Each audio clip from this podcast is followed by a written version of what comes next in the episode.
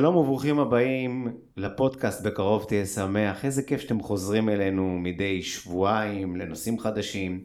מי שלא מכיר, אני עמי הניג'אר, בסך הכל קומיקאי, סטנדאפיסט, לא פסיכולוג, לא קואוצ'ר. כל החיים אמרו לי, עמי, תספר בדיחה, תצחיק. איך, אתה תמיד מספר בדיחות ומצחיק? תמיד אתה שמח? לא. אז יצאתי למסע מאוד מאוד ארוך. לחפש את עצמי, לחפש למה לפעמים אני נופל לעצבות, לבאסה, לחרדות, ללחצים, למה לא תמיד אני שמח. וזה הרבה יותר מסתם לחייך, או לקרוא איזה מאמר, או לקחת uh, כדור באופן קבוע. זה מסע, מסע שנמשך עוד מעט 24 שנים, ומדי שבועיים אני פוגש איזה חכם שמלמד אותי משהו שלא ידעתי, משהו שידעתי אבל uh, לא העמקתי בו. ואני ממש מזמין אתכם להצטרף, ואם אתם מכירים עוד אנשים שקשה להם, עצוב להם, מאתגר להם, בקיצור, כול, כולנו, תעבירו את הפודקאסט הלאה, תעשו שיתוף, תספרו לחברים, תעזרו לנו להוסיף טוב, זה מה שרצינו לעשות. זהו, ואחרי הפתיחה המאוד חופרת הזאתי, אני רוצה היום אה, ממש אה, להציג לכם את דוקטור ארד הרשקוביץ, שהוא בעצם אני מקווה ש... מה אני אגיד לכם? שהיום אני אצא מפה קצת יותר מסודר בראש. בשנים האחרונות, ב-20 שנה האחרונות, הוא מתעסק, בעצם הוא מחזיק למעשה את המפתח למה שמתרוצץ לי במוח. אז uh, כדי שאני לא אתבלבל ואדבר שטויות, קודם כל תודה שאתה מארח אותנו אצלך בקליניקה. בשמחה. ובוא תציג את עצמך. אוקיי. Okay.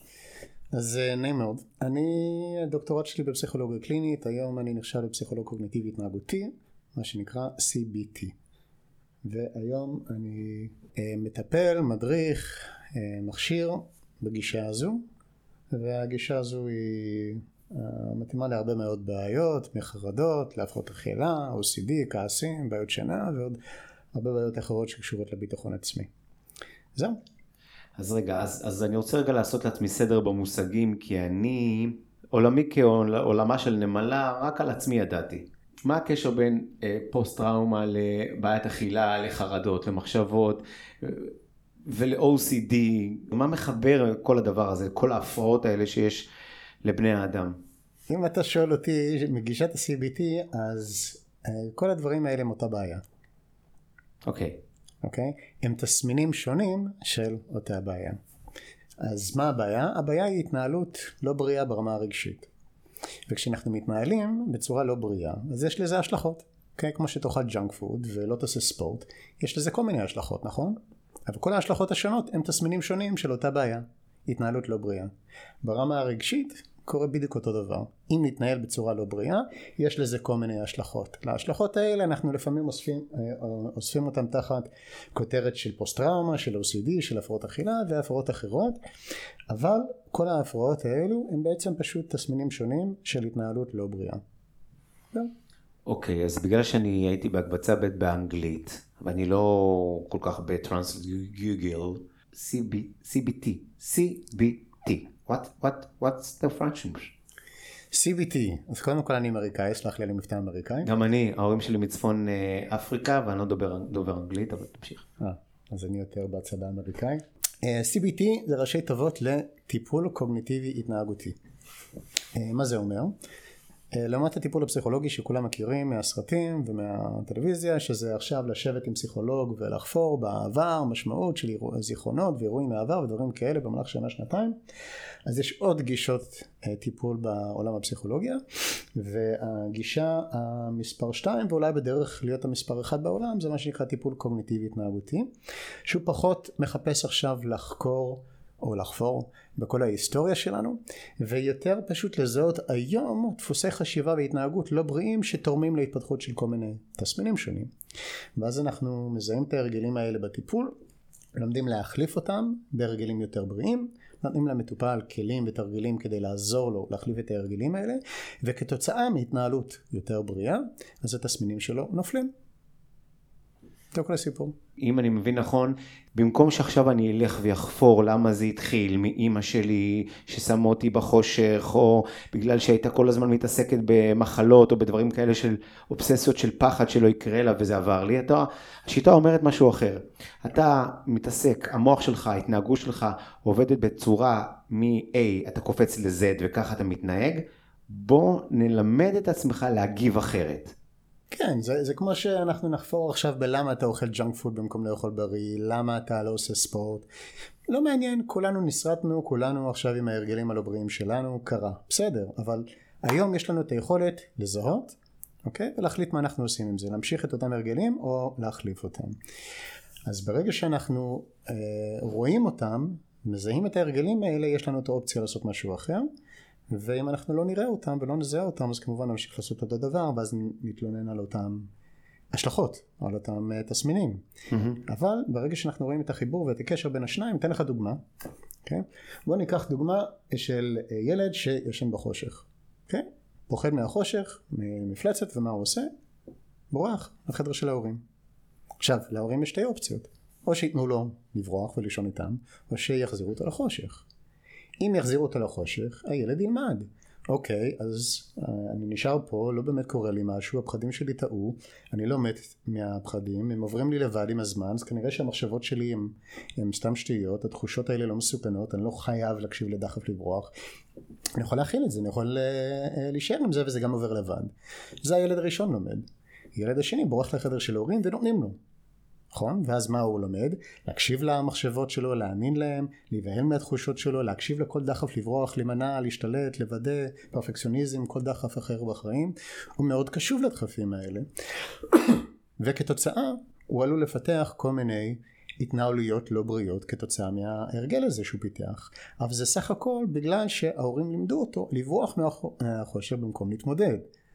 אז בגלל שהוא למד את הטעות הזו בגיל צעיר, אנחנו לא חייבים לבקר את כל ההיסטוריה ולפתוח את זה מחדש בשביל להבין, אוקיי, הנה ההרגל, ההרגל הזה לא בריא, בואו ננסה לפתח עכשיו הרגל חדש. בואו ננסה להישאר בחושך, בואו ננסה להתמודד עם הפחד, בואו נבדוק מה קורה כשאנחנו לא בורחים מהפחד, ולא מרגיעים ולא מאמינים לכל דבר שעולה לנו לראש. האם באמת יש קטסטרופה? האם באמת אנחנו לא יכולים להתמודד או זה לא עובר? או שזה לא נכון. בואו נעשה את הבדיקה מחדש היום, חוויה מתקנת. אז זה מה שאנחנו מנסים לעשות ב-CBT. אנחנו אומרים, אוקיי, זה מה שלמדתי פעם, האם זה באמת נכון, או שזה טעות בלמידה? בואו נעשה בדיקה מחודשת, ובואו נגלה מה קורה. וככה אנחנו מחזקים את הביטחון עצמי מחדש, דרך הניסויים החדשים שאנחנו עושים היום. אז אנחנו עוד מעט אה, ניגע בדבר הזה, כי זה מהות המפגש שלנו. גיליתי את זה אגב לאחרונה, מה לעשות, הגעתי בסוף לסיפור שאתה עכשיו אה, העלית לעניין הזה של ללמד מחדש. אבל אמרת פה משהו מעניין והרבה הורים מקשיבים לנו עכשיו וגם אני אבא לילדים. זאת אומרת, כשהילד מתחיל, אה, זה יכול להיות כמו שאמרת בחושך, אבל יש עוד מיליון דברים. לרדת רגע מהתפיסה שלו, אני אבא או אימא שחייב להגן עליו ולעטוף אותו ולעזור לו, הפוך, צריכים לעזור לו לעמוד מול הפחד, כי אנחנו חלילה יכולים לזרוע משהו שאחר כך נגיע, איך אמרת קודם, CPT, בוא נמנע את ה-CPT העתידי בטיפול עכשיו בתור הורה, שצריך להוביל את הילדים, כי לי לא עשו את זה. לי באמת אמרו, כפרה עליך מסכן, מה, בוא נגן עליך, שלא יקרה משהו, אל תתקלח כל יום, עכשיו חורף, שלא תהיה חולה, כל מיני כאלה דברים שחס וחלילה לא יקרה נכון. משהו. ובגיל 46 אני מגלה את מה שאתה אומר לי עכשיו. נכון.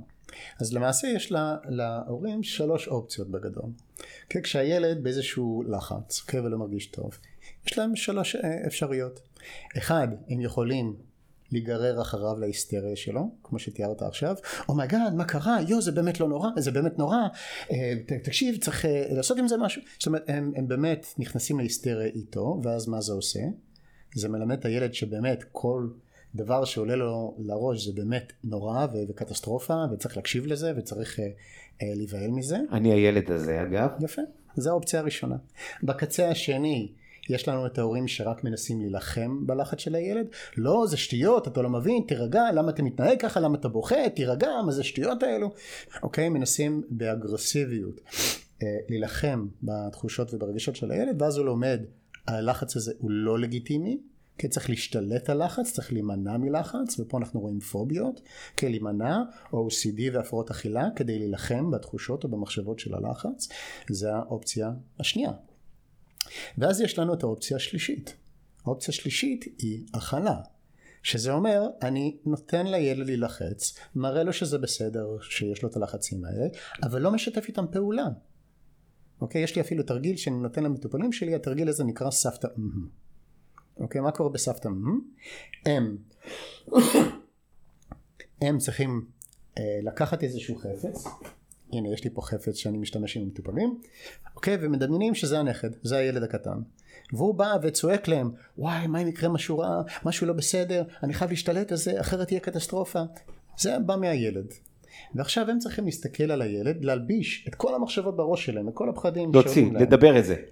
לא, לא לדבר את זה. אה, זה עדיין במוח? איפה זה? להלביש את זה על הילד, לדמיין שזה מגיע מהילד. עדיין בדמיון? אני עדיין לא פותח את הפה ואומר את זה? נכון, לא לתת לזה לגיטימציה, לא לתת לזה במה, פשוט לדמיין שכל הקולות האלה בראש זה לא אני, אלא זה בא מהילד הקטן פה מאחורה, מה, מהמוח ה... קוראים לזה בעברית? המוח הלטאה או המונקי בריין. פרספרקס קוראים לזה, אבל, אבל מה אני עושה עם זה? ואז הם, הם מגיבים אל הילד, ככה, מצליבים ידיים, מהנהנים עם הראש, ואומרים, לילד שמדבר במוח עכשיו. נכון, מה זה זה? מצד שני, הם לא, מצד אחד הם לא מנסים להשתיק אותו, אוקיי? הם נותנים לו, יאללה, ת, תלחץ, תבכה, תצעק את כל הקטסטרופות האלה, כשיקרה ככה, יקרה ככה, נותנים לו, מצד שני, לא משתפים פעול, פעולה איתו. וואי, oh my God, זה באמת יקרה, זה באמת נכון, oh my God, מה אני אעשה? לא, לא מנסים לפתור. זה סוג של להישאר באי ודאות. Mm-hmm. אוקיי? אני לא בורח לפיצוי של שליטה וודאות, אני לא פותר את המצב. מצד שני, אני לא נגרר להזדהות עם הפחדים שלי, באמת יקרה עכשיו קטסטרופה. אני נשאר באיזושהי אי ודאות באותו רגע, ופשוט נותן לעצמי להישאר עם הקול הזה בראש שלי, הוא לא הולך לשום מקום, לכולנו יש את הקול הזה.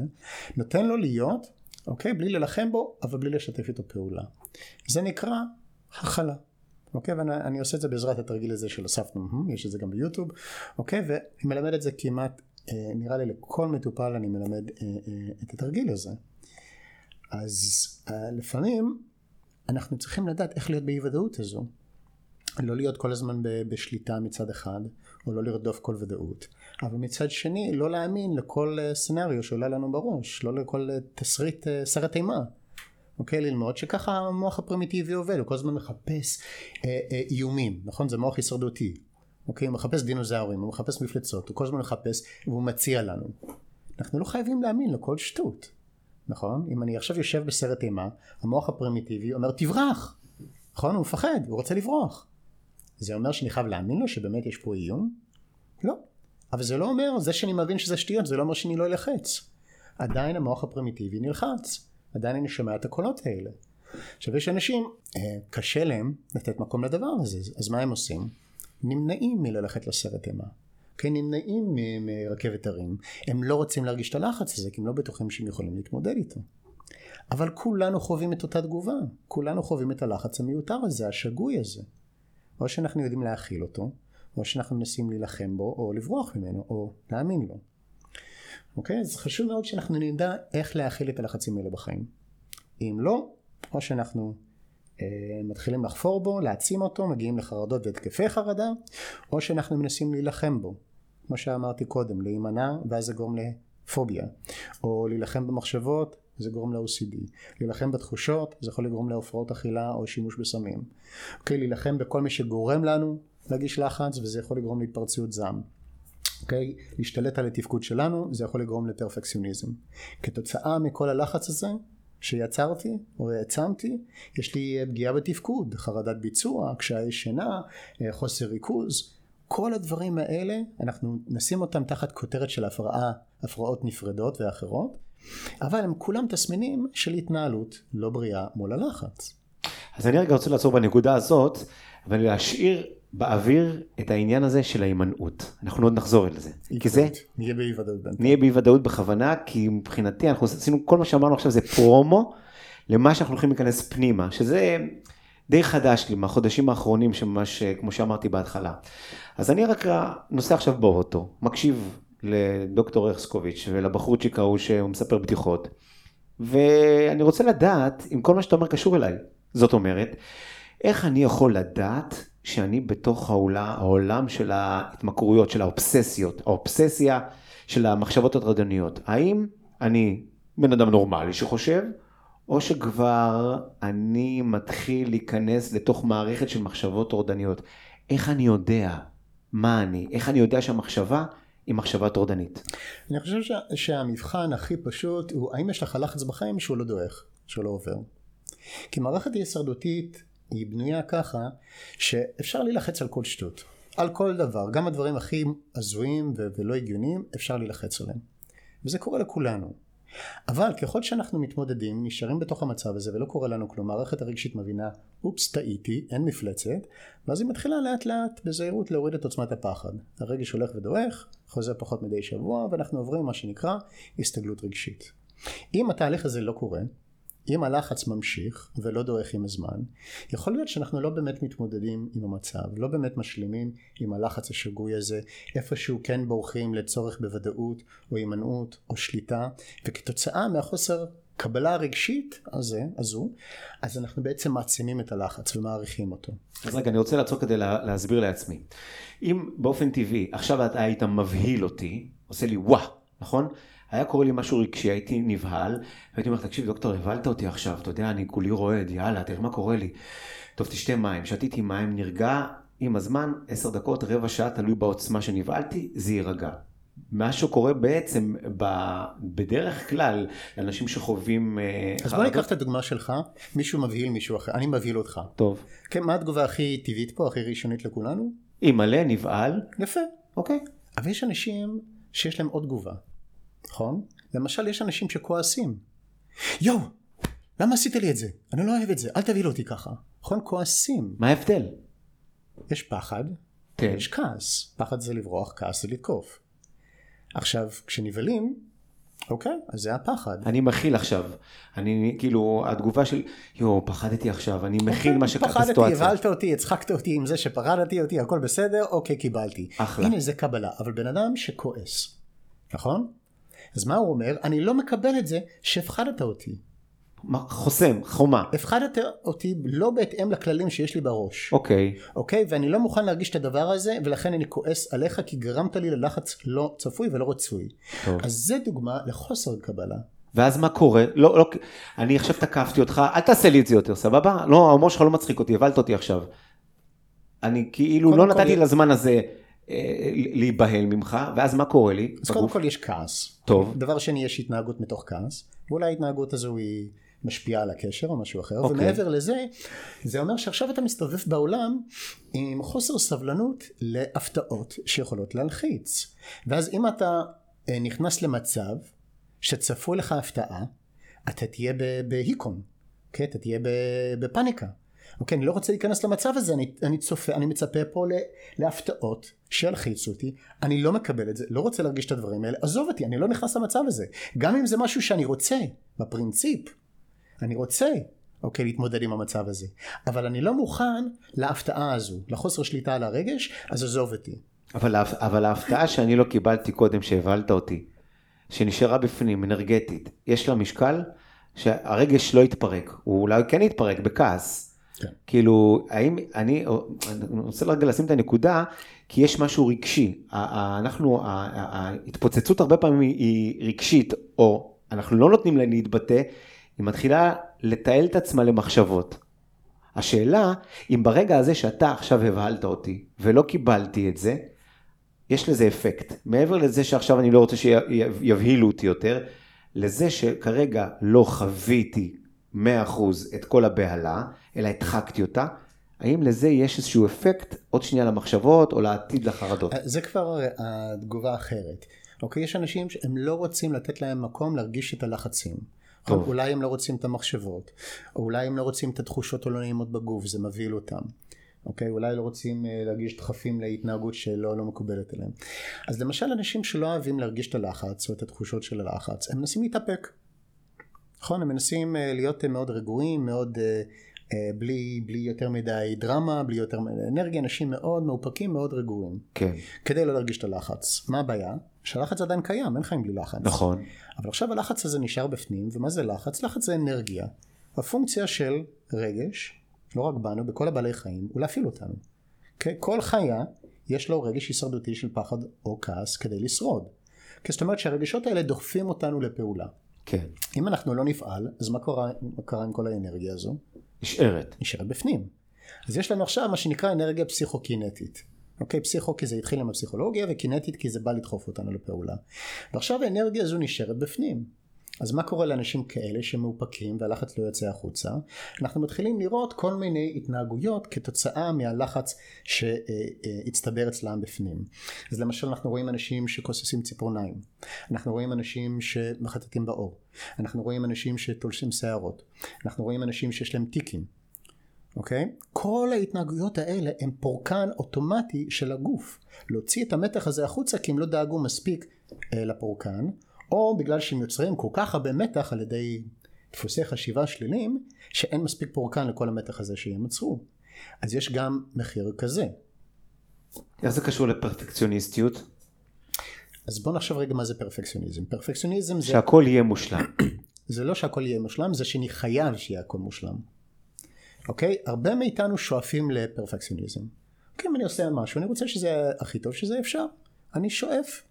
אבל אם זה לא יהיה, קיבלתי. או אם אני לא בטוח אם זה מושלם, קיבלתי, מקבל את עצמי כמספיק טוב. יש לי מספיק ביטחון עצמי, שאני סומך על עצמי שגם אם לא הכל מושלם, או פה ושם יש פשלה, זה מספיק טוב, נסתדר. זו שאיפה. אבל ברגע שאין לי את הביטחון עצמי הזה, אז איך אני אדע שזה מספיק טוב? רק אם זה מושלם. Mm-hmm. אוקיי? אז אם אני אשיג את המושלם, אז אני אדע שהכל מספיק טוב. אבל, אבל מה אם אני לא הבעיה? אשיג את המושלם הזה, אז עכשיו אני בלחץ. אולי לא מספיק טוב, אולי אני לא אסתדר. אז פה יש לא שאיפה, אלא חובה. דרישה לפרפקציוניזם, ואז זה הופך למחלה. כי גם כשאתה משיג so called את המושלם, יש מושלם חדש. נכון, זה לא נגמר. כן, זה יכול להמשיך כל החיים ככה. זה יכול להתפתח לפרפקציוניזם בעבודה, בזוגיות, עם החברים, לדרוש מהחברים, לדרוש מהבן בת זוג, כן, עם הילדים, עם עצמי. פתאום זה לא נגמר, כי כל דבר מקבל ציון. וכל דבר חייב ציון של 100. אז זאת אומרת, כל העניין של האובססיות למיניהם, מ... למיניהם, או בוא נגיד אנחנו עכשיו מתעסקים בחרדה, ונגיד מחשבות טורדניות, ונגיד אה, אובססיות של אה, אפילו לא לצאת מהבית, כי משהו, משהו מפחיד מחכה לי בחוץ, בסדר? כל אחד בא. זאת אומרת, שלפי מה שאני מבין ממך, זה לא מקשה אחת, יש פה שכל, יש פה רגש. אם אני לא מגשר ביניהם, אז משהו בא על חשבון משהו. זאת אומרת, הרגש מתפוצץ, אני לא מקשיב לו, מי שמשלם את זה זה השכל, לפחות אצלי. למדתי אחרי הרבה מאוד שנים, שככל שהדחקתי, רק שאני לא אפחד. רק שלא יקרה משהו. אבל קרה, כבר קרה משהו הזה, זה לא עובד. ואז זה עובר לעולמות של החשיבה ששם אין סוף. אני יכול להמשיך לחפור ולחפור. אני רוצה שתעזור לי להבין את העולמות האלה של הרגש והשכל. מה אנחנו לא יודעים? מה, כי אנחנו מקבלים הכל כמקשה אחת, ככה אני מרגיש, ככה, ככה יצא לי. כן. אז אני הייתי אומר כזה דבר. יש לך ילדים? ודאי. אוקיי. עכשיו הילד לפעמים אה, בלחץ, היסטריה, לא יודע מה. כן. כן. אוקיי, עכשיו אתה יכול לנסות להרגיע אותו, נכון? תמיד מצליח לך? לא. לא. אז מה עושים אז? נותנים לזה לדעוך. נותנים יפה. לרגש שלו לדעוך. נותנים לזה להיות. ילד בן ארבע, אוקיי, אין לו עדיין את, ה, את היכולת, משאבים, יכולת שכלית, עכשיו להחליט מה לעשות עם הלחץ. אז הלחץ משתלט עליו.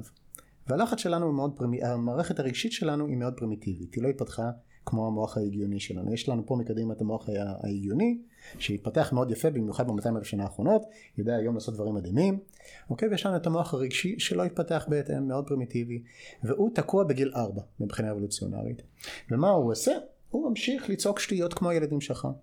אוקיי? ואתה יכול לנסות לדבר איתם מתוך ההיגיון, אבל המערכת הרגשית לא מבינה אה, הסברים.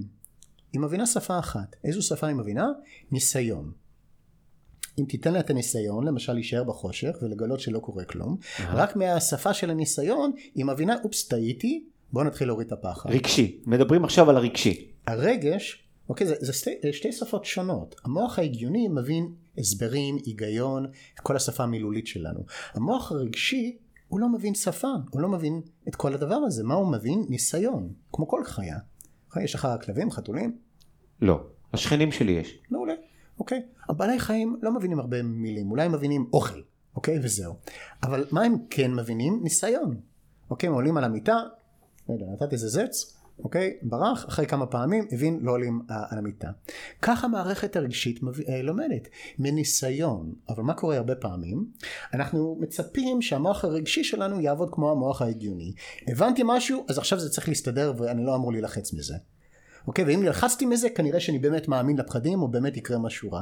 אנשים מתבלבלים בין שתי המערכות שלהם. יפה. הם לא מבינים שיש פה הפרדה אבולוציונרית של מאות אלפי שנה בין השניים.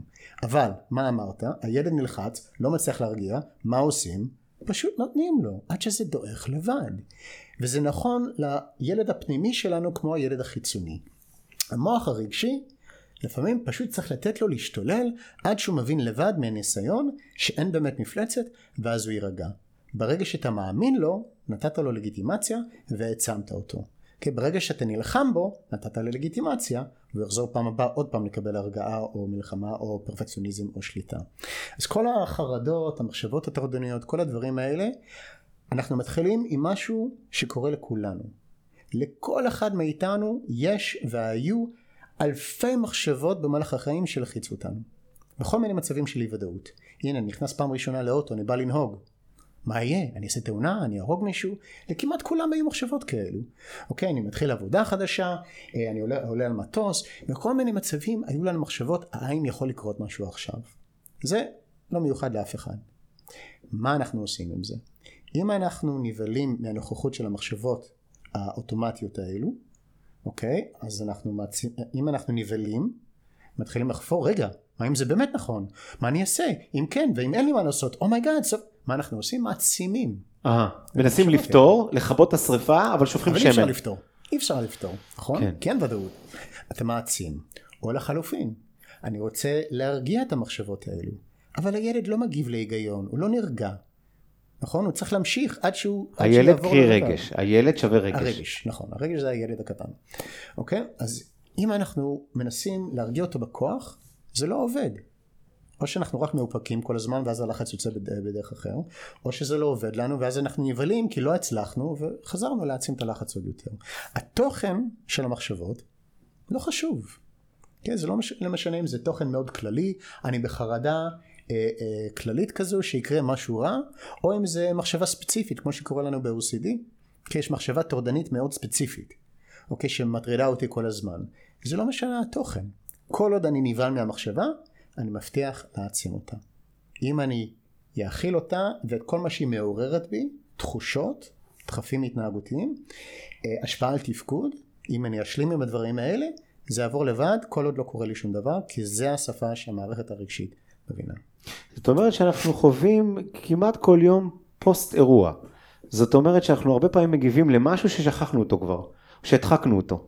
זאת אומרת המחשבות שלי והדברים שאני עושה, לא תמיד אני יודע מאיפה הם נבעו, כי לפני איקס זמן עצרתי, חסמתי, השתקתי, והדבר הזה בעצם עכשיו אה, מראה את התשובות שלו ואני לא כל כך יודע לקשר. חלק מהפרפקציוניזם או הצורך בוודאות זה, שמטופלים שלי הרבה פעמים רוצים להבין למה יש לי מחשבות כאלו, מאיפה זה בא. ואחד הדברים שאני מלמד אותם זה שיש מה שנקרא דגלים אדומים. כי דגל אדום זו מילה שאנחנו משתמשים בה בחשיבה, היא שולחת אות לילד הקטן מאחורה, ומה הוא עושה? הוא לוחץ על הכפתור ומתחיל להפריש כימיקלים לגוף, אדרנלין, קורטיזול. עכשיו אתה מדבר איתי הפוך. אתה מדבר איתי כאילו הפוך, אתה אומר הכל בסדר, המוח אומר, תגיד, לי דוקטור אה, אוהד, מה, למה אני חושב את המחשבות האלה, ואז אני מתחיל לחפור, המערכת הרגשית עוד פעם נדלקת, עכשיו זה הפוך, קודם... אני רודף את הוודאות. אני רוצה להבין במקום להשלים עם האי ודאות. והצורך שלי להבין ולחפור בדבר הזה רק מעלה את המחשבות. והילד אומר, אוי, יש פה כנראה בעיה. זאת אומרת שהילד מבין מעט מאוד מילים, אבל יש כמה מילים שהוא כן מבין. הוא מבין מילים שאומרות לו, אנחנו במצב הישרדותי. בואו נפעיל את המערכת הרגשית ונתחיל להיכנס למתח או לחץ. אוקיי, מה הם המילים האלו? הם מילים אבסולוטיות, חייב, צריך, אסור, לא בסדר, יותר מדי, לא מספיק, או שאלות כמו למה, מה יהיה, מה אם, כל המילים האלה הם דגלים אדומים. ברגע שאני שומע אותם בחדר, אני מנפנף את הדגל האדום הזה, אוקיי, למטופל, ואני משקף לו שהנה, הוא עכשיו ישתמש בשפה שרק מעצימה לו את הלחץ. האם זה באמת מה שהוא רוצה לעשות עכשיו? האם אתה באמת רוצה לרדוף את הלמה עכשיו, אם זה רק ילחץ אותך עוד יותר? האם אתה באמת רוצה להגיד הדבר הזה הוא, הוא אסור, הוא לא בסדר, הוא חייב, בהבנה שזה רק הולך להלחיץ אותך עוד יותר. אוקיי? הלחץ שיש לנו בגוף, שזה האדרנלין, יש לו פונקציה מאוד ספציפית מבחינה אבולוציונרית. כן, בטח אתה יודע מה הפונקציה של אדרנלין. אה, כוח, כוח לרוץ, אה, לרוץ לברוח ממשהו. להרביץ, כן, להילחם, לברוח, זה משהו הישרדותי. זאת אומרת שאנחנו אמורים להשתמש בלחץ במצבים הישרדותיים. אבל כרגע במקום שאנחנו חיים, במצב שאנחנו חיים, כמה מצבים הישרדותיים יש לנו ביום יום? כן, אתה יכול להגיד אולי בתקופת הקטיושות אולי, או אתה יודע, במצב כזה, אז, אז אולי יש מצב הישרדותי כמעט כל אז אנחנו מפעילים את המערכת על פרש. יפה. אנחנו למדנו להשתמש במילים שגורמות לנו להילחץ כל יום למרות שאנחנו לא במצב שדורש אדרנלין. כל פעם שאנחנו משתמשים בדגלים אדומים כמו חייב, צריך, אסור, לא בסדר, אנחנו שולחים אות למערכת הרגשית, פה יש מצב לא מקובל, אנחנו צריכים להילחם או לברוח. ואז מה קורה? נכנסים למתח, ללחץ. ואם אנחנו משתמשים בשפה הזו על הלחץ עצמו, אז מה קורה? עוד יותר לחץ. זאת אומרת שאם עכשיו אני בטירוף בגוף, נכון? כי לא יודע, קטיושות סו קולד, כאילו אני המצאתי לעצמי עכשיו זה משהו שמדליק אותי. לא משנה מה יצא את זה בהתחלה. הגוף שלי לא, לא, לא במנוחה, לא ברגוע, לא בשלווה. כולנו. כל נושא, חלק גדול מהנושאים שייכנסו לי למוח ואני צריך עכשיו לענות עליהם, יכולים להתפרץ כמחשבה או חרדה או לחץ, כי ה basic כרגע לא נינוח. בוא, בוא נגיד שיש לחץ ראשוני ויש לחץ משני. לחץ ראשוני זה מה שכולנו חווים, אין לנו שליטה על זה. כן, נכנס לסרט אימה, בום, לחץ. כן, מישהו מפתיע אותי, בום, לחץ. זה אינסטינקט, זה... יפה. בא לשמור עלינו, זה... זה יכול להיות גם, גם משהו אה, חינוך מגיל צעיר, להילחץ בדיבור מול קהל. זה אינסטינקט, אינסטינקט. כן, אני לא בודהיסט, גדלתי במדינה כזו שמלמדים אותי חייבים לדבר טוב. אוקיי. אוקיי? זה קורה לכולנו.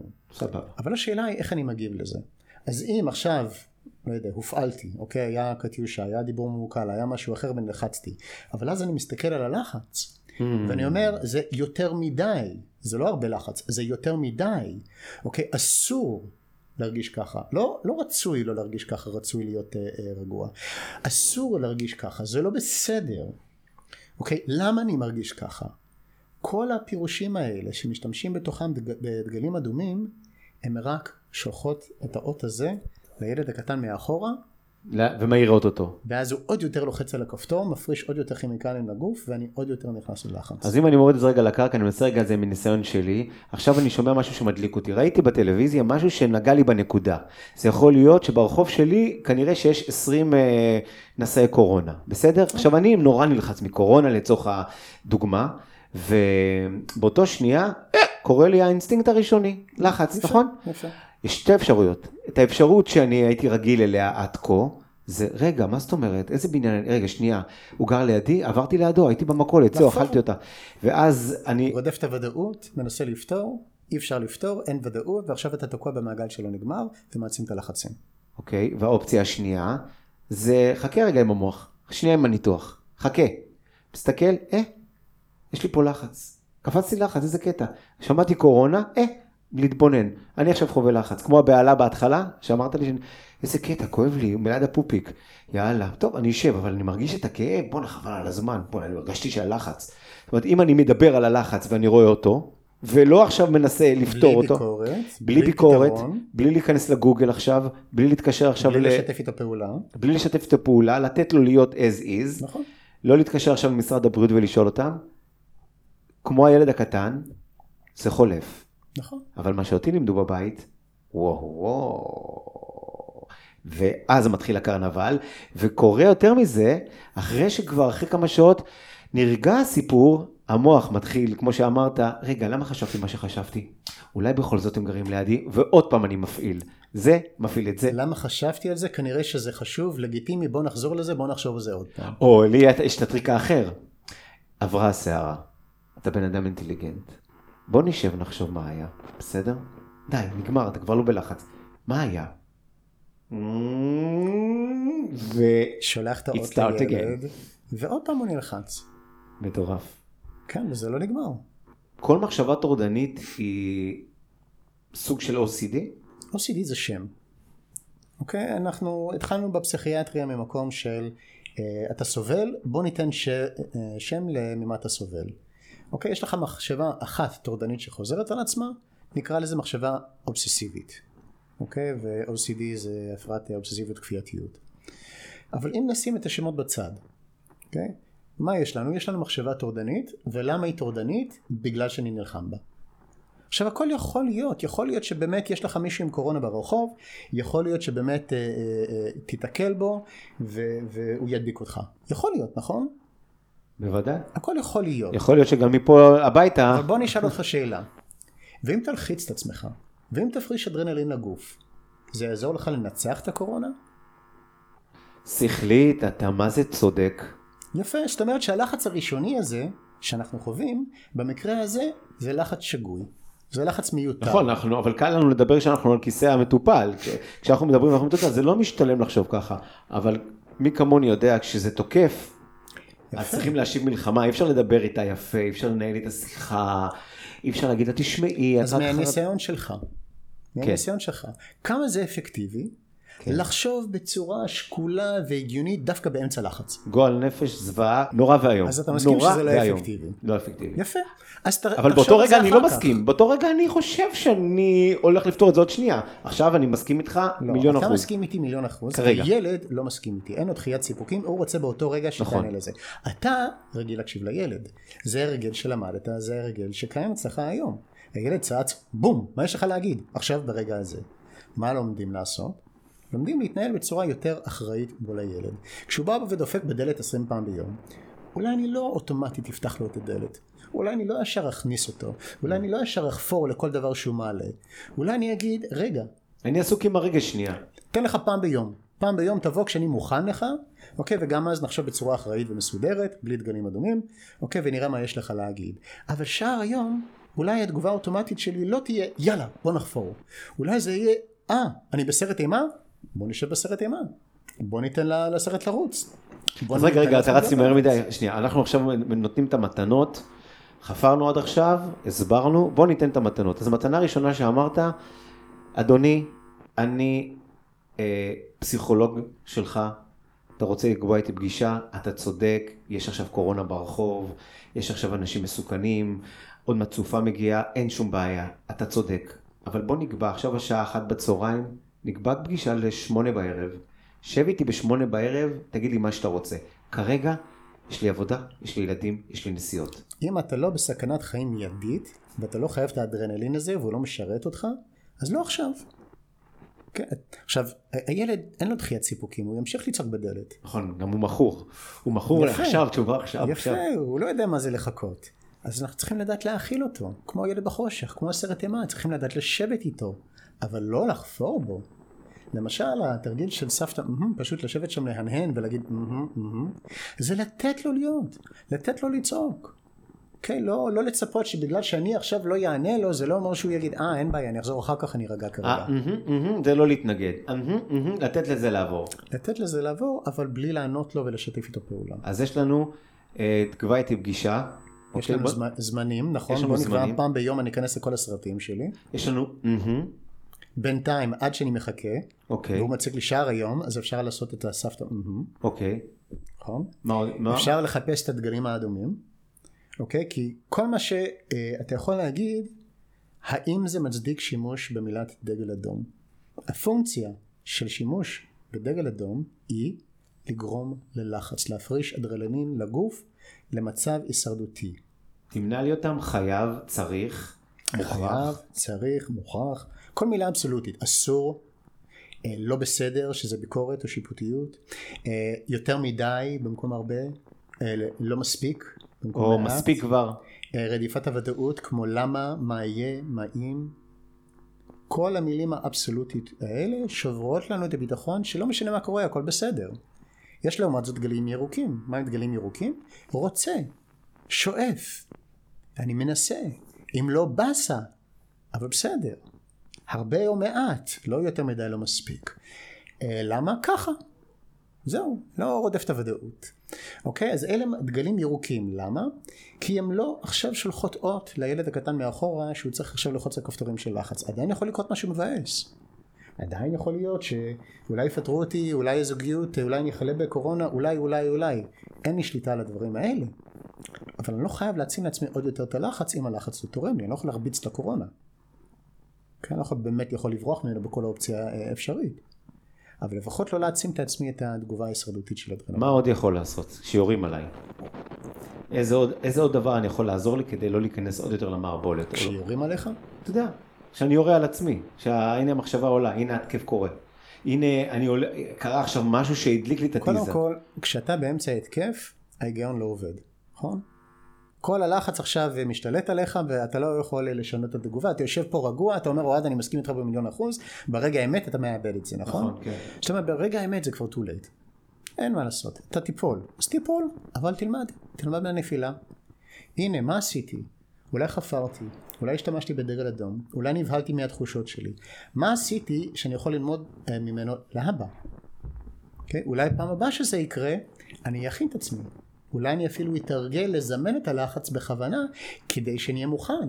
אז כי... על זה אני רוצה לדבר איתך. גבירותיי ורבותיי, ברוכים על הפינה שלנו לזמן את הלחץ. אז בואו אני אתוודה בפניך. אמ, אני באמת הרבה מאוד שנים מתמודד עניין של החרדות ומחשבות טורדניות עד כה בלי כדורים, אני לא יודע מה יקרה אחרי שאנחנו נסיים פה, אוקיי? ולאחרונה, באמת לאחרונה קראתי ספר שקצת שינה לי את התפיסה. של כל העניין הזה של דווקא לחשוף את עצמי לדבר שמפחיד אותי, לדבר שגורם לי אה, להימנע ממנו, לברוח ממנו.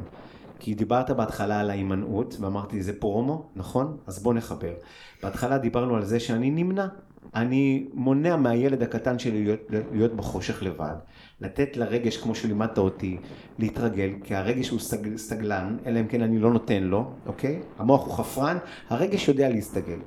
אז אני נמנע, נמנע, נמנע, נמנע מלרדת למטה, שלא יבוא מי שיבוא כי אני מפחד, נמנע מלנהוג ברכב, שלא תהיה תאונה, או שאני לא אפגע במישהו, נמנע ממיליון דברים, נמנע מלשמוע את הנושא שיקפיץ אותי, ויחזיר לי את, הח... את, את, את החרדה שהייתה לי לפני שנתיים, חצי שנה או בילדות. ואז גיליתי את עניין החשיפה, שבאמת אני אומר לך, שינה לי משהו מאוד מאוד, אני הרבה מאוד כלים ניסיתי, מדיטציות והרפיות ומה שאתה לא רוצה, וריצה, הכל עוזר, באמת, כל דבר עוזר בתחום שלו. אבל העניין של ההימנעות, שגיליתי כמה הוא מחזק את החרדה, מול העניין של החשיפה. אני רוצה שאתה תסביר את זה, ואחר כך אני אסביר את החוויה שעברתי. אוקיי. Okay.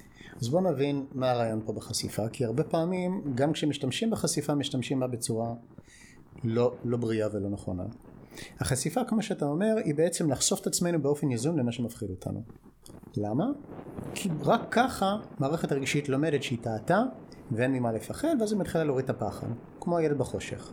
רק מהחשיפה, מהניסיון, שהוא נשאר בתוך החושך, והמערכת הרגשית רואה שאין מפלצת והוא לא מת, רק אז היא לומדת, טעיתי, אופס, בואו נתחיל להוריד את הפחד הזה.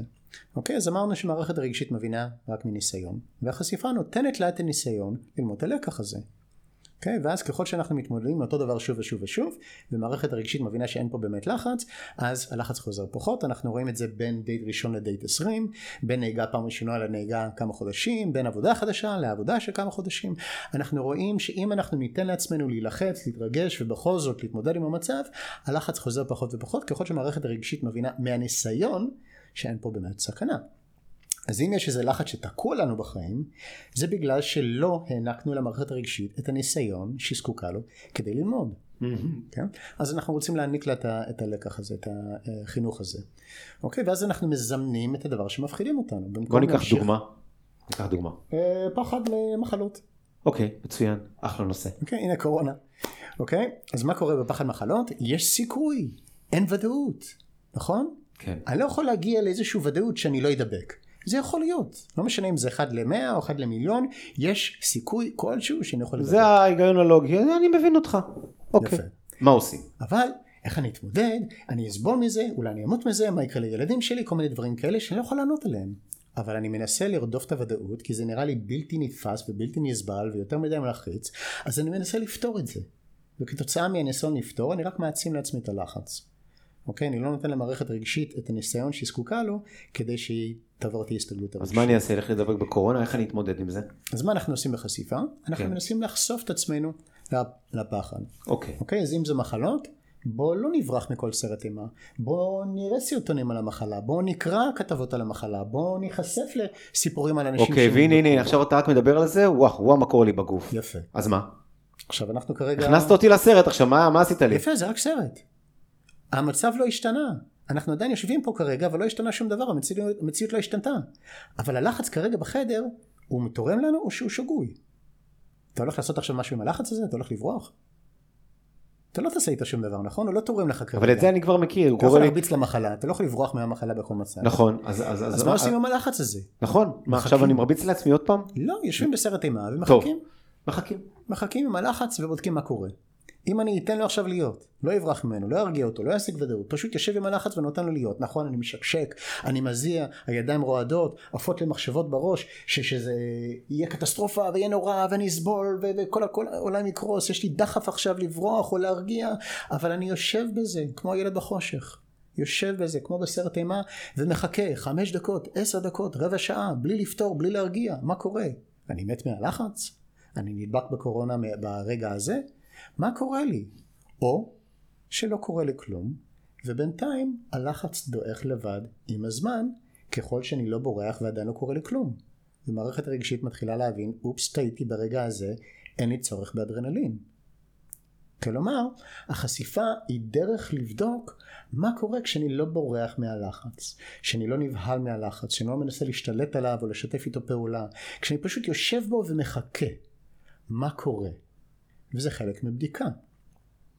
עכשיו זה שימוש בריא בחשיפה, אמרתי שיש גם שימוש לא בריא. תכף נגיע ללא בריא, אז רגע אני רוצה עוד פעם להבין כדי שנעשה את זה לאט. אני עושה את זה ואני לאט לאט מתרגל את הדבר הזה, זאת אומרת שמה שבעצם אנחנו עושים פה זה במקום לחיות את חיי ולתת למשקולת ברזל, כל הזמן לפחד ממשקולת ברזל ליפול לי על המוח, אוקיי? אני אלך עכשיו ואתאמן על הדבר הזה. אני לא אחכה שמשהו רע יקרה, במרכאות אני הולך לעמוד מול המשהו so called הרע הזה, ואני עכשיו יפנה את הזמן שלי. אני עכשיו אומר, תקשיב, יש לי איזה שעה בבית, אני רוצה לעבוד על מה שאוהד אמר לי. יש לי שעה בבית. אני דווקא אפתח את הסרטון הזה שמלחיץ אותי, ובמקום שהוא ייפול עליי כי מישהו שלח לי בוואטסאפ, או במקרה ראיתי בחדשות, הוא לא בא אליי. אני אזמן אותו. אני בא אליו. יפה. ואז אני יושב מולו, שם פליי, זה כבר אחרת, כי אתה כבר בא מוכן לקרב. אתה בא מוכן, יפה. Okay? אוקיי? אני בא מוכן, וזה לא מפתיע אותי, כי אני בא מוכן. זה הדבר החידוש שלי. וזה שאתה בא מוכן, זה מאפשר לך לשבור את הדפוס הישן שאומר, אני לא מוכן לקבל את הלחץ הזה. כי פה אתה אומר, אני אעשה את זה בכוונה. אז אין מצב שאני לא אלחץ, כי אני מזמן אותו, וזה כל ההבדל בין זה שאני הפתעתי אותך בו, לבין זה שאתה בחרת להיכנס לסרט אימה. כמו שאני אגיד לך, עכשיו תביא אותי. עכשיו תביא אותי. עכשיו תביא אותי. זה כמו שאני, זאת אומרת, אני בא יותר אפוי, אני בא יותר מוכן, רגשית וגם שכלית. ואז מה שקרה ומה שקורה הוא דבר מופלא. תכף אתה תגיד איפה הבעייתיות, כן? מה הדבר המופלא? כל הזמן אני נמנעתי שהסרט לא יגיע אליי. סגרו את הטלוויזיה, לא רוצה לראות את זה, אני מפחד מזה, עזבו אותי. למה? למה להפיל על עצמי את הדבר הזה? אני יודע שזה קשה לי, אז למה אתם עושים את זה? למה אתה עושה לי את זה? למה אתה בכוונה שם לי את הסרט הזה? תנו לי לברוח מהחושך. כן, די, עזוב אותי מהחושך הזה. לא, אני בא לחושך. ואני יושב בחושך, וקורא, מה, אזעקות עולות ויורדות בגוף, אבל הפעם אני לא הולך להרגל הרגיל שלי, של לפתור את זה מהמוח. תכף ייקחו אותי, בטח זה המחלה, תכף אבוא שד. לא, אני יושב ורק מתבונן לקטסטרופה הרגשית שקורית לי בגוף, ולא מוסיף או מנסה לפתור. ואז קורה משהו מופלא. עצם זה בכלל, שאני זימנתי את עצמי לחושך, לפני שהתחיל החושך, אני כבר פחות מפחד. וככל שאני מסכים, גם מחר אני רוצה עוד חצי שעה לשבת בחושך, כך הלאה וכך הלאה, אני מגלה שהוצאתי את הקוץ מהדרדר, את, ה, את העקיצה מהדבור וכדומה, שבסופו של דבר אני יכול לעמוד בזה. וההימנעות הזאתי, כל הזמן לברוח, שזה לא, שזה לא, זה בעצם יוצר את החרדה. זאת אומרת, לא החושך החרדה, ולא הבהלה ממך זה החרדה, זה ההימנעות שלא תבהיל אותי. זה ההימנעות שאני לא אפתח את הטלוויזיה ואני אראה מה שאני אראה, או זה ההימנעות לרדת למטה, שחס וחלילה תעבור מכונית, או ש... ההימנעות, זה מה שיצר את החרדה. מה שאנחנו אוהבים להגיד, זה לא הפחד, זה הפחד מהפחד. נכון, אז אני אף פעם לא ידעתי את זה, זאת אומרת, הפחד מהפחד זה נחמד, זה מושגים, אתה יודע, כשהחרדה או שאתה כבר מגדל את הילד והוא נהיה גדול, אגרסיבי ועצבני, הוא שולט עליך, אוהד, הרגש הזה שולט עליך על כל, על כל מערך היום, על כל מערך מחשבה. עכשיו לך, לך, עכשיו תיישר עץ עם שורשים שהוא עקום לגמרי. אז בסבלנות. למה אני אומר את זה? כי כשהמחשבה תוקפת והחרדה תוקפת, הדיבורים החמודים והמלטפים שאתה ואני עכשיו יושבים על הכורסה, לא עוזרים. מה שכן עוזר לי, זה העניין הזה שאני מכין את עצמי בחשיפה. זאת אומרת, כל הכלים, לי באופן אישי, אני מדבר על עמי כמובן, כל הכלים מאוד עזרו לי עד עכשיו. אני כל הזמן לומד עוד כלי ועוד כלי, אבל החשיפה, כמו שאמרנו גם קודם, קיבלתי עכשיו טלפון מועד והוא הפחיד אותי, קפץ לי. תסתכל על זה. תסתכל על הרגע הרגשי, על, על מה אתה מרגיש לפני שאתה בורח למוח. ממה צריכים להיזהר? אז הרבה פעמים מה שקורה זה אנשים באים לטיפול, אבל הם רוצים להשתמש בטיפול לשרת את, ה, אה, את הדפוסים הישנים שלהם. אז למשל, למשל לומדים את הכלי של החשיפה, ואז מה הם עושים? הם עושים חשיפה כדי להשתלט על הרגש. אם אני אעשה חשיפה, אז הלחץ ירד. אהה. דוגמה? לי... לא הבנתי. אוקיי.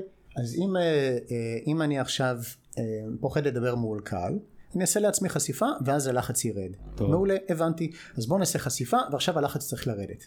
יאללה, תרד. הא, הלחץ ירד. יש, יש לי שליטה על הלחץ. אוקיי, זה הטריק החדש עכשיו. ואז הם מנסים, מנסים בעצם להשתמש בחשיפה ככלי לשרת את האג'נדה הישנה של שליטה על הרגש. רק מה קורה לפעמים? הרגש לא יורד, או לא יורד ישר, או חוזר שוב, או עושה משהו אחר לא בהתאם לציפיות. כי עוד פעם אתה בא עם המוח שקט רגש. יש הנה. חוקים, יש חוקים ואני משתמש בחשיפה כדי לשרת את החוקים שלי. אז הצלחתי, אני מרגיש מעולה, אבל פעם הבאה שהלחץ לא מכבד את החוקים שלי, או לא יורד בהתאם לציפיות שלי, או מתנהל בצרת, בצורה אחרת לא צפויה, עוד פעם אני לא יודע מה לעשות עם עצמי, החשיפה לא עבדה פה, היא לא השיגה לי את המטרות שלי. אז מה שקורה זה אם אני מנסה להשתמש בחשיפה ממקום של שליטה, מתישהו זה לא יעבוד. ולכן חשוב מאוד שכשאנחנו עושים חשיפות, שאנחנו נוודא שאנחנו לא עושים את זה ממקום של להשתלט על הלחץ, אלא ממקום של בדיקה. מה קורה כשאני משלים עם הלחץ? אה, אה, מקום של לא להשתלט, אלא דווקא להתמסר אליו. נכון. וזה צריך... אני לא יודע מתי הוא יעבור, אני לא יודע לאיזה עוצמות הוא יגיע. יכול להיות שפעם הבאה הוא יפתיע אותי בדרך אחרת. נכון. לא להיות מוכנים, מה שהיה קודם זה לא מה שיהיה עכשיו. לבוא פתוחים, כי הלחץ גם עושה שיעורי בית. נכון, מה קורה כשאני מוותר על הציפיות, על השליטה, על השיפוטיות, פשוט נותן ללחץ לעשות מה שהוא רוצה. הבנתי. זה הבדיקה. וזה באמת דבר שמשתלט לנו לחיים בלי שאפילו נבחן על כמה, שזה, כמה זה קורה. זה כמו סרטן כזה. כי אתה, אתה רואה את זה, המטופלים שבאים אליי, הם רואים את זה בדברים הכי דרמטיים.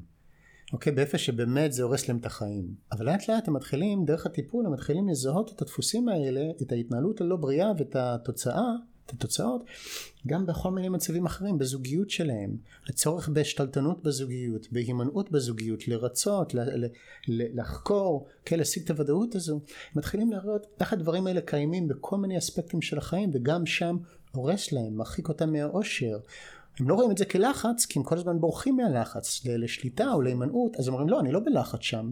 אבל זה, זה ההימנעות מהלחץ הבריחה מהלחץ שגורם להם לאותן התנהגויות וחוסר ביטחון.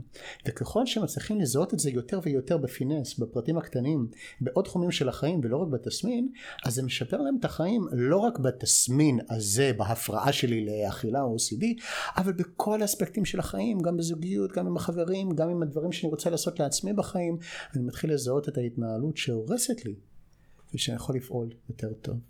זה מזכיר לי סיפור שהייתי קטן, אצלנו כל המשפחה, ככה או ככה, יש להם את המחשבות, החרדות עד היום, זה עובר לנכדים, משפחת הניג'אר יודעים ככה. אז כשאני הייתי קטן, אחי, גדול ממני בארבע שנים, הוא לא הסכים שאני אסע עם החברים, אז זה היה, טבריה הייתה כמו יוון.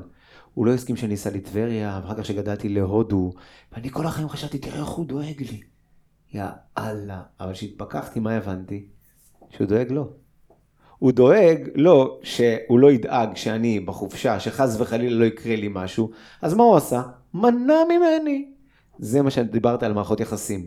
אתה יכול למנוע מהילד שלך לצאת לטיול, למנוע מאשתך לעשות את זה ואת זה, שחס וחלילה זה לא יגיע אליך, ותמיד יש סיבה אחרת שמלטפת את זה, שמשנה את זה, כי אף פעם אתה לא באמת נוגע בנקודה שאתה רוצה להימנע. ו- ופה אנחנו מגיעים לטעות בביטחון עצמי. הרבה פעמים אני שומע מטופלים נכנסים ואומרים לי, אוהד, יש לי מלא ביטחון עצמי. או היה לי מלא ביטחון עצמי, אני לא מבין מה קרה לי. ומה שהם מבין, לא מבינים זה שלא, לא היה להם ביטחון עצמי. היה להם ביטחון תלותי. מה זה ביטחון תלותי? זה אומר שכל הביטחון שלהם היה תלוי באיזשהו מצב חיצוני מסוים. וכל עוד הכל התנהל לפי הציפיות והחוקים שלהם, הם הרגישו ביטחון.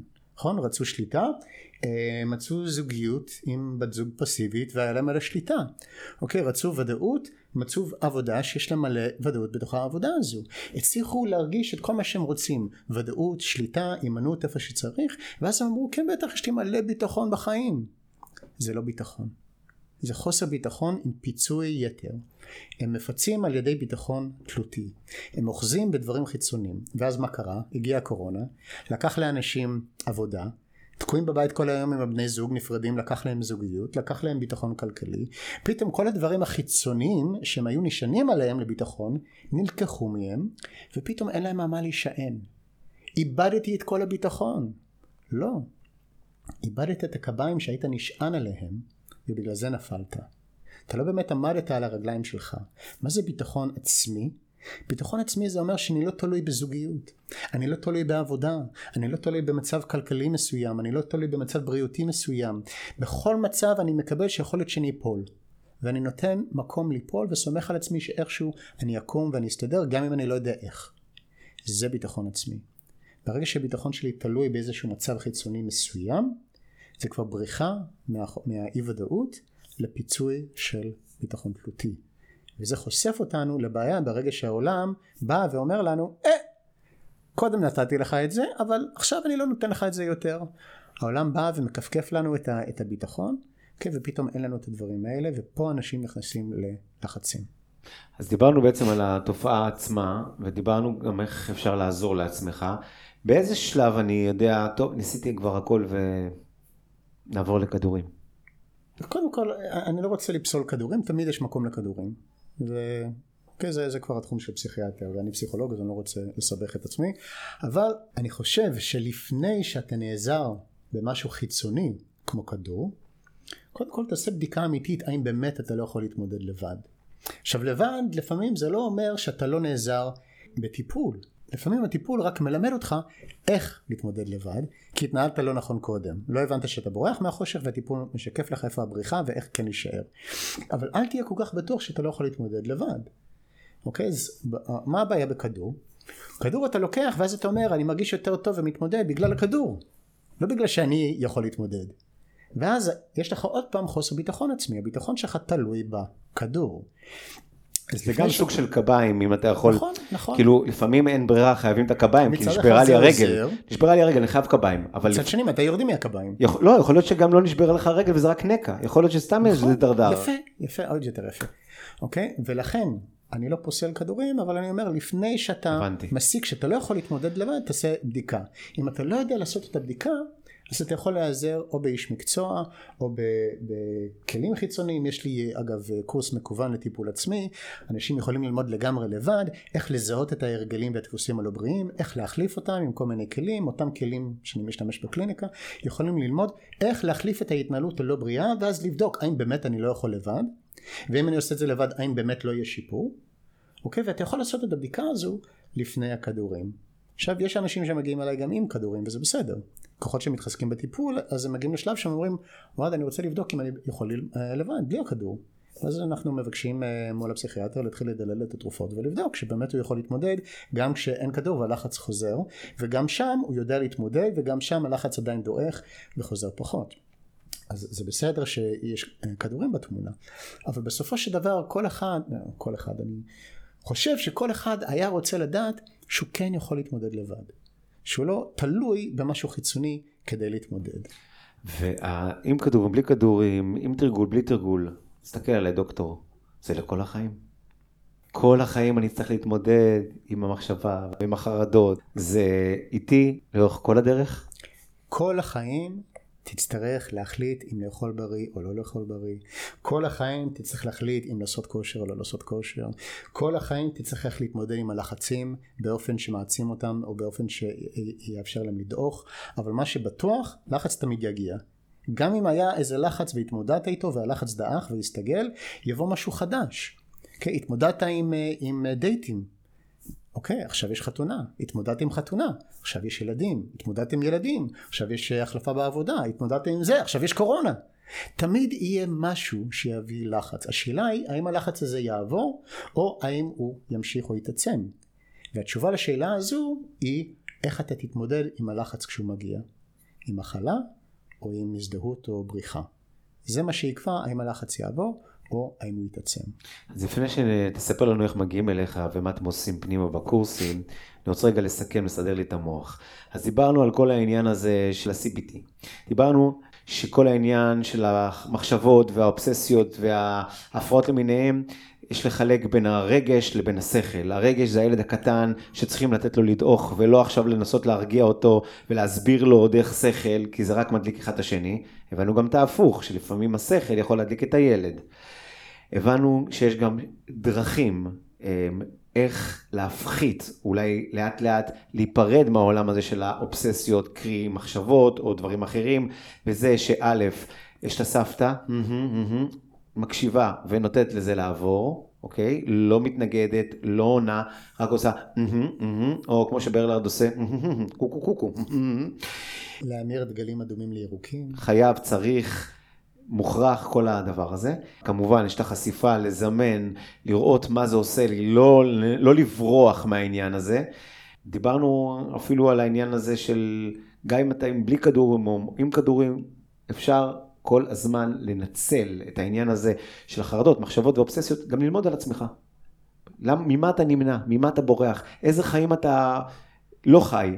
כמו שאתה אומר, לבחון את הדברים מחדש, לא, לא להישען על כל הלקחים שלמדנו בעבר, לקבל שאולי השיר שמנגן לי בראש 90 זה לא מספיק, אולי לא שמעתי טוב את הליריקות, אולי אה, אה, טעו שלימדו אותי את השיר הזה, ואני מוכן לבדוק מחדש, מחדש, מה קורה אם אני נותן לעצמי כן לקבל אה, 90, מה אם אני נותן לעצמי להילחץ, מה אם אני נותן לעצמי אה, לא להיות בשליטה, לא להיות בוודאות, לבחון את הכל מחדש, אוקיי, וכמובן זה דבר מאוד מפחיד, הרבה חוסר ודאות, הרבה חוסר שליטה, מאוד קשה לאנשים, אפשר כמובן להיעזר בעזרה אם צריך, אבל זה המקום שמחזק את הביטחון שלנו מגיל צעיר. הילד שנשאר בחושך, כך הוא מחזק את הביטחון העצמי, על ידי הבדיקות האלו. זאת אומרת שאם נסיים עם המשפט האלמותי, אל תפחד מהפחד, זה באמת לא לפחד להיות במקומות הלא נוחים שלנו. במקום שמכווץ אותי, מלחיץ אותי, מכעיס אותי גם, כי שם אנחנו מתפתחים. כמו שאמרת, אפשר להימנע מהדבר הזה, וזה פוגע במערכות יחסים בחיים, כי הנה זה, פתאום העבודה הלכה, נשואים הלכו, הילדים כבר לא נמצאים, הילדים עזבו את הבית כבר, ואז אני נשאר לבד. זה מקום של גדילה והתפתחות מניסיון אישי. כשברחתי, זה רדף אחריי. כשעמדתי בחושך והסתכלתי, שמה גדלתי.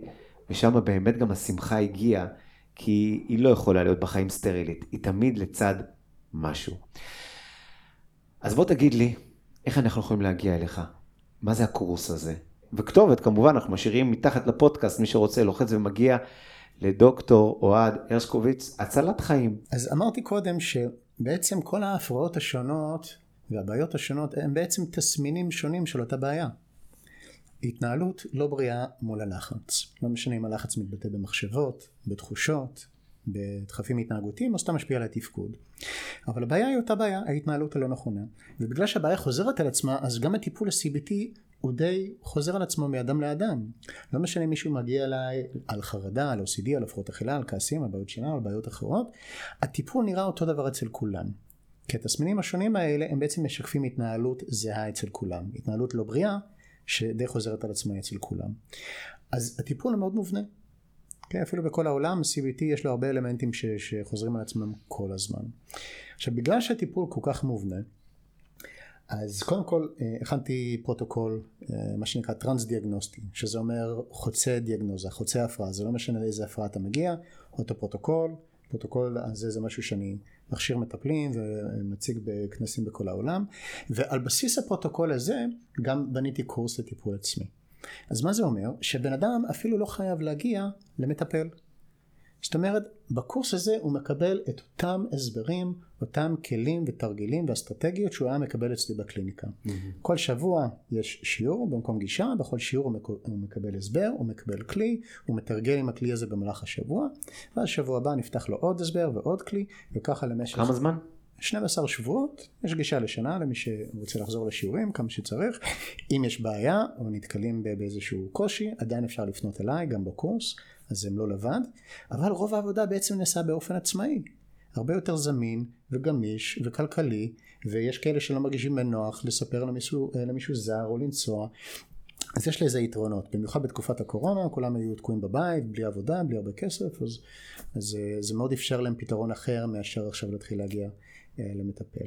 הדבר הזה כבר רץ לדעתי שנתיים, או אולי יותר כבר, וכבר יש מלא הוכחות ופידבקים מאנשים שבאמת מצליחים לגמרי לבד לעשות את אותם דברים שקודם האמינו שאפשר רק אצל מטפל.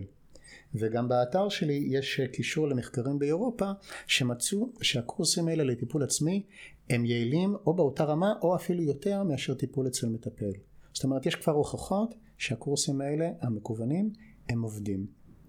אז יש מלא פרטים באתר שלי, אוקיי? ושם יש את כל המידע, גם על CBT, גם על הבעיות, גם על הקורס לטיפול עצמי למי שרוצה, יכול לנסות, אם זה לא מתאים לו, הוא יכול לבטל בחודש הראשון, לא קרה כלום, אבל הוא יוכל לבדוק האם הדבר הזה באמת אה, מתאים לי, אני יכול לעזור לעצמי, לשנות הרגלים של שנים לגמרי לבד, הם יוכלו לעשות את הבדיקה הזו.